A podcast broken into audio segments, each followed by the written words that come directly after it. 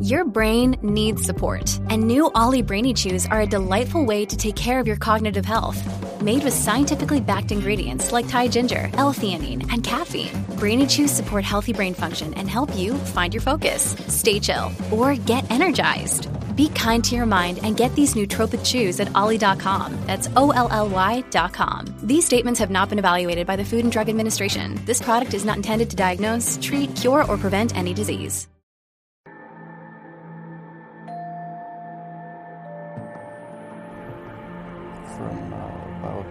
15 years on up, a great deal of my thoughts were uh, basically unshareable. We are all evil in some form or another.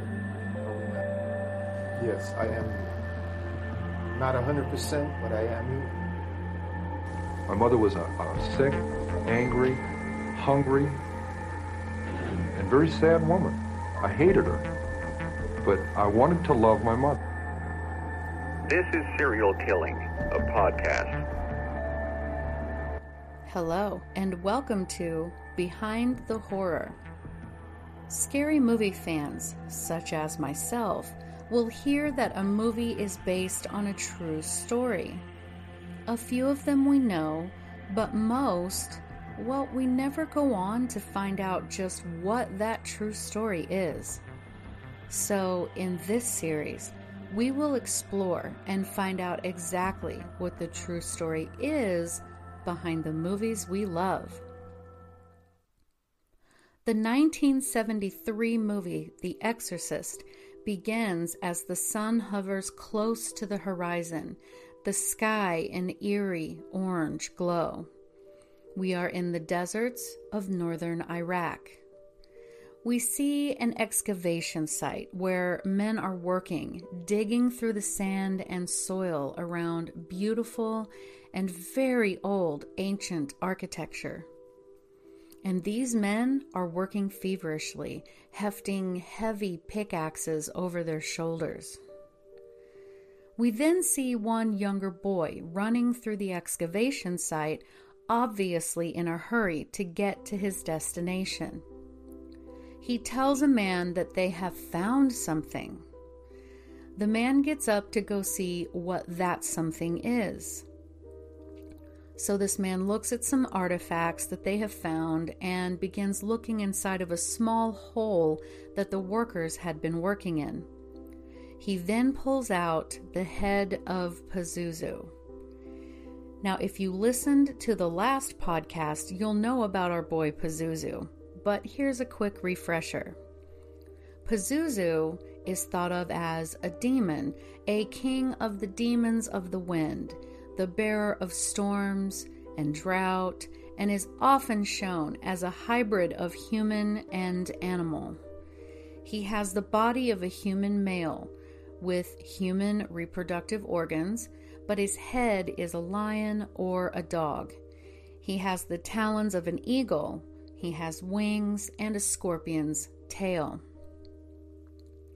So, this man who found the head and other artifacts is actually a Catholic priest by the name of Father Merrin, who understands the history of Pazuzu. As he is in the desert, he looks up and he sees this large statue of Pazuzu standing before him. And it's as if the statue and he are staring each other down, coming face to face. We are then taken to Georgetown in Washington, D.C. There, actress Chris MacNeil is living in a home close to the location where she's shooting a film about student activism. She has with her her 12 year old beautiful daughter named Regan. Regan finds and begins playing with a Ouija board and connects with someone called Captain Howdy, she tells her mom about Captain Howdy, and of course, she's blown off at first, as her mother thinks that this is just an imaginary friend. You know, this is what children do. But then Regan starts behaving strangely, quite unlike her normal self. Regan begins to use swear words, something she would never do. She's caught stealing. She starts making these very strange noises and displaying superhuman strength. Her mother, Chris, becomes concerned but decides to host a party at her house because, sure. And Regan is supposed to be in bed sleeping during this party, but instead, she wanders downstairs. She tells a man who is an astronaut that he will, quote, die up there. She then begins to urinate all over herself and on the floor. Later, we see that Regan's bed begins to shake violently. So, like a good mother does, Chris took her daughter to the doctor, where they said there was absolutely nothing wrong with her daughter. Someone then recommended an exorcism, and a priest comes to the house. What happens next? Those of you who have seen the movie know. You know. and the rest will just have to watch to find out. Now, this movie is intense. It is a bit disturbing. I'm not joking. Watch at your own risk. People, when it came out in the 70s, talked about people fainting in the movie theaters and throwing up everywhere. The book is even more disturbing, and I actually had to put the book down a few times in my younger years when I was reading it. So, this movie was based on the case of a boy whose real identity has been protected under the name Roland Doe. I believe the family and those involved wanted the anonymity for a good reason, so we're just going to call him Roland, okay? And let's get into his story.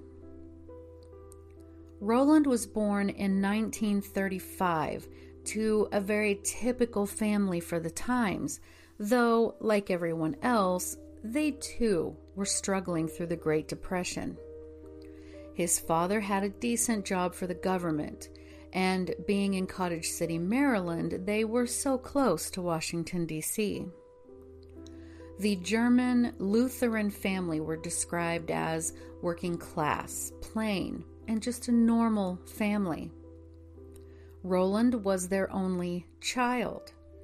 Neighbors and friends growing up said that he was quiet, withdrawn, but studious. He was not part of the popular crowd, he wasn't particularly athletic, but he was a good kid. During the summer of 1948, when Roland was 12 years old, his father's sister, Aunt Harriet, who was a spiritualist, brought him a Ouija board and the two began to play around with it. Now, a spiritualist is a person who believes that the spirits of the dead exist and are able to communicate with the living. It was actually quite a large movement at its apex. So, Roland and his aunt would get together and play with the Ouija board during that summer, and it is said that Roland became completely fascinated with it. The fascination reportedly turned into a near obsession. Then, in January 1949, his beloved Aunt Harriet died from what was described as, quote, natural causes. This, of course, was devastating to Roland because she was his true friend, and he didn't really have many friends that were his peers. So, what did the now 13 year old boy do? Well, he decided to use the Ouija board to contact his dead aunt. His parents, of course, thought it was harmless and figured he could work through his grief in this manner. He became rather despondent when he wasn't able to contact her through the board, but he continued to try. And if one were to believe in spirits or entities residing on, quote, the other side, well, his pleas for attention did not go unnoticed. But regardless of beliefs, Roland began to hear strange things, such as a scratching sound coming from within the walls and floors of his room. Then, not only did they hear scratching, They also began to hear some kind of thumping and tapping coming from upstairs when literally no one was up there. The thumping and tapping then turned into a troubling banging. It was described as brutal blows that seemed to come from within the walls. Nothing that could be traced back to any member of the family residing in that house.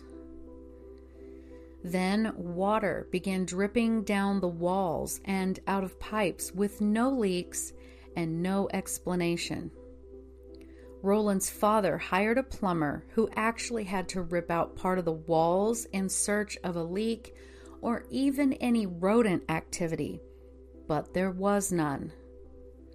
So, with little else they could do, they just tried their best to ignore it.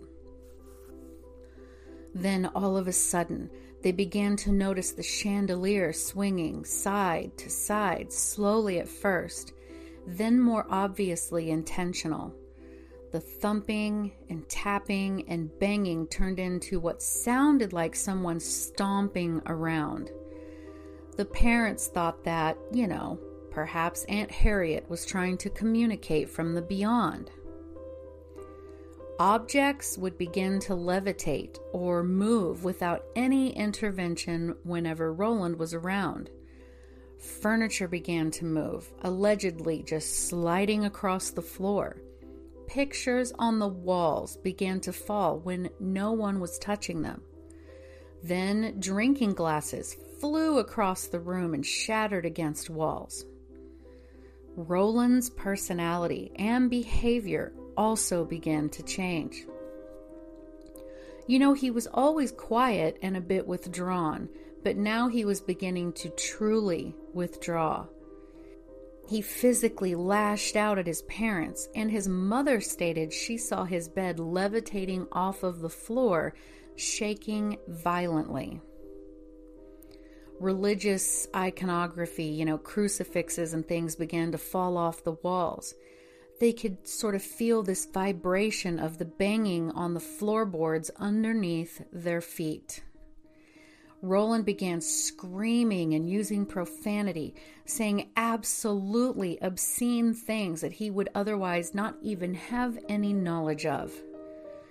So the parents took Roland to doctors who could find nothing wrong with him. They took him to psychiatrists who also said that there didn't really seem to be anything wrong with him. Now, guys, you must understand that in these times, the popular treatments for people believed to be this mentally ill were electric shock, insulin injections, and even frontal lobe lobotomies. These were actually quite common. However, I didn't find any evidence that these were performed on Roland. So, at a loss, I'm sure, the family finally contacted their local minister, Luther Schulze, for help.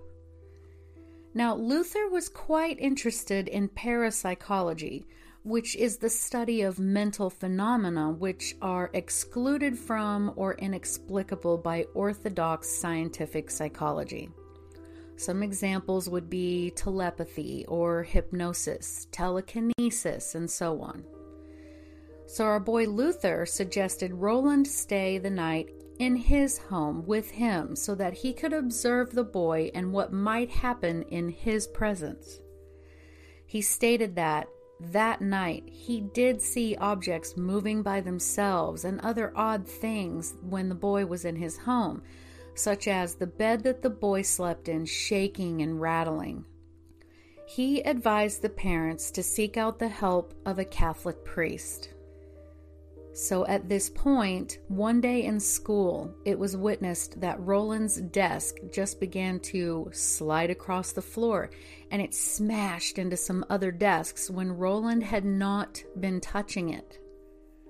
In his rages, Roland's voice was audibly different, not sounding like him whatsoever. So, his parents contacted Father Edward Hughes, who agreed to meet with the family. Father Hughes observed scratches and bruises on the boy's body and that Roland's eyes looked quote, as if there were nothing behind the eyes, unquote, and that the boy was staring intently at the different religious things that the priest had brought with him. Father Hughes placed his Bible on the table close to Roland where he was sitting. Then the priest could feel the chair that he himself sat in begin to vibrate, and all four legs came up off the floor. The priest spoke in Latin and asked, Cases? And Roland replied back in Latin, Ego legion ibus. Who are you? I am legions. It was at this point that Father Hughes became very concerned. This boy had no knowledge of the Latin language. The priest had quite literally felt his chair lift off the floor. He saw the disgust in the boy's eyes at the sight of the religious texts and things that he had brought. And the fact that Roland had said legions means that there was more than one entity residing within this young teen. Now, Father Hughes was not an experienced exorcist at this point, and in fact, this would actually be his very first. He thought it best that they admit Roland into a Jesuit hospital or Georgetown University hospital, where they could better monitor the boy's health and have the help of other Jesuit brothers there during the exorcism. In late 1949, Roland was brought into the hospital where he immediately began to act out, being physically violent and screaming obscenities and hissing and spitting and kicking his legs around, thrashing about. The staff were forced to restrain him, which is how he would remain throughout this exorcism. Father Hughes then began reciting the exorcism rites for three days straight. And for three days, this did nothing but make the boy even more unruly and violent. It is reported Roland began foaming at the mouth and cursing Father Hughes. At one point, Roland said to Father Hughes, O Saceritos Christi, tu scimi esse diabolum, corda me derogas. O priest of Christ, you know that I am the devil. Why do you keep bothering me? Toward the end of the three days, Roland was somehow able to break free of one of his wrist restraints. He reached under the bed. He ripped out one of the springs of the mattress, which witnesses stated would have taken way more strength than that boy could have ever possibly had. The boy then reached out and slashed Father Hughes from his wrist to the inside of his elbow with that spring. At that point, the exorcism had to be stopped. Roland was sent home for a bit so that Father Hughes could rest and attend to his wound. So the boy's family took him home, and within a few days, some scratches appeared on the boy that spelled out the word Louis. His mother thought that this was perhaps a sign that the family needed to move from Georgetown to St. Louis, Missouri to find the help their son needed. Not to mention, they did have family there. That's where Aunt Harriet was from. So, the family packed up and moved in with relatives in St. Louis. One of Roland's cousins was a student at St. Louis University, and she told Roland's family about two priests. The family spoke with Father Halloran and Reverend Bowdern, who in turn consulted with the university's president.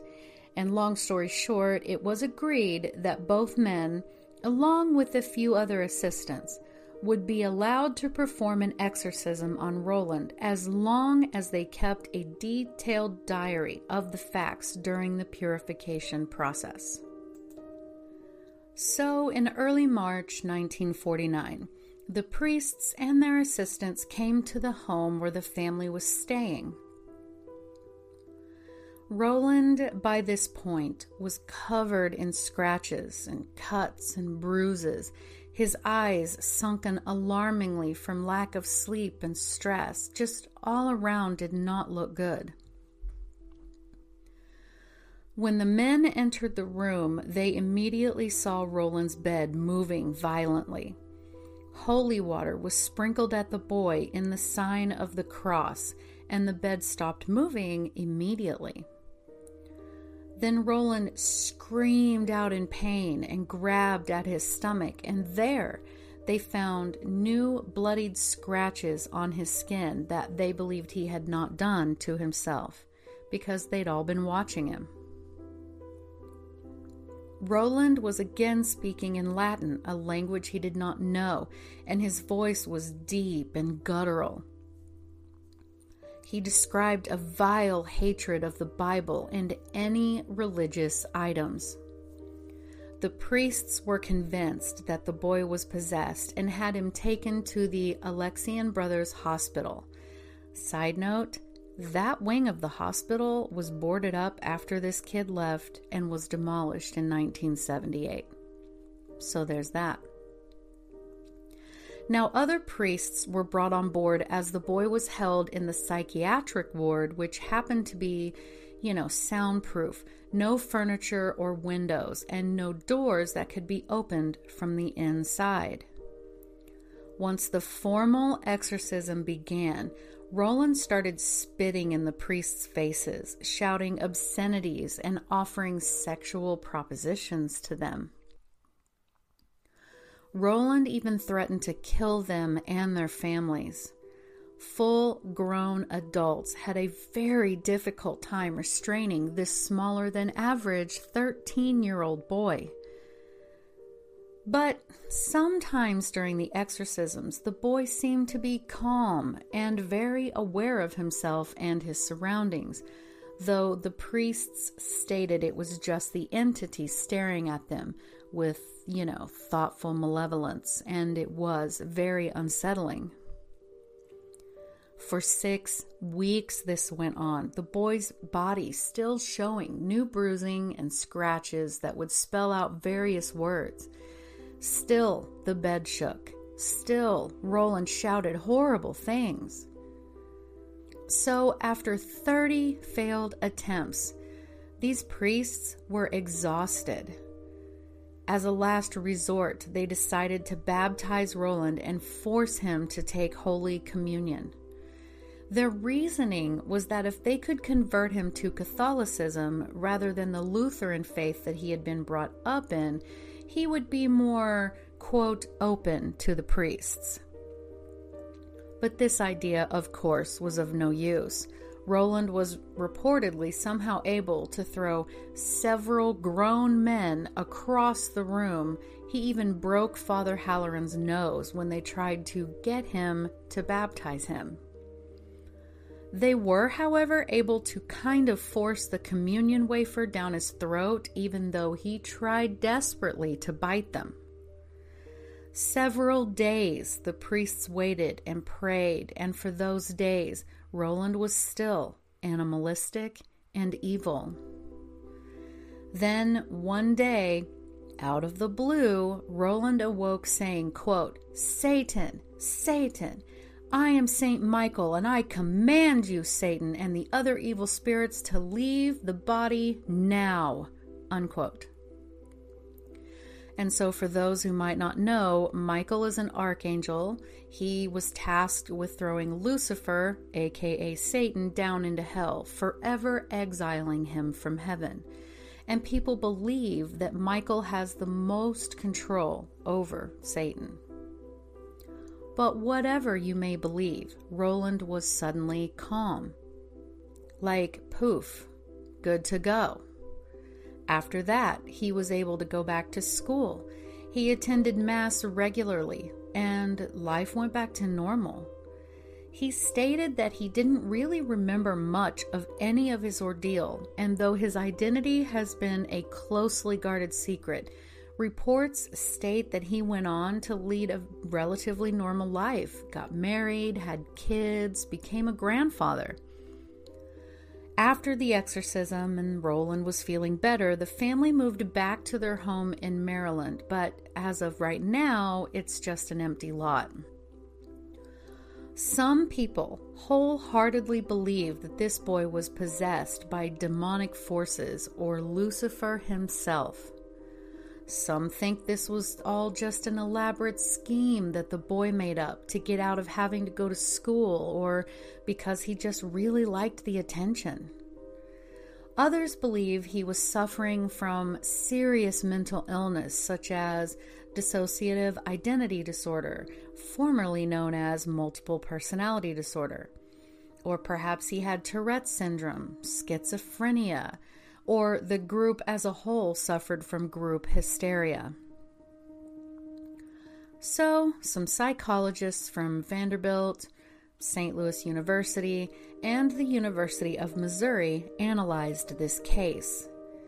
They concluded that the normal psychological explanations could not account for the claimed events, for the claimed events. Dissociative identity disorder involves a disturbance of identity where two or more distinctly separate personalities can manipulate the individual's behavior at different times. Roland did display some signs of DID, but since he was so suddenly cured, this would be nearly impossible. As with Tourette syndrome, people showed tics, including saying or exclaiming inappropriate language, and indeed, Roland did shout profanities at people, but again, the symptoms were completely gone after the exorcism, which is scientifically unheard of. Schizophrenia does interfere with a person's ability to have clear and concise thoughts, being able to tell, you know, fantasy or hallucinations from reality, mood regulation, decision making, and so on. It does tend to show itself in the person's teens and is treated with antipsychotic medications. But Roland was never truly psychotic he did not have a break from reality. In fact, he was aware of what was going on around him during the exorcisms, or at least he was awake and alert, though he doesn't remember it. And then again, I want to stress schizophrenia is not something that just goes away.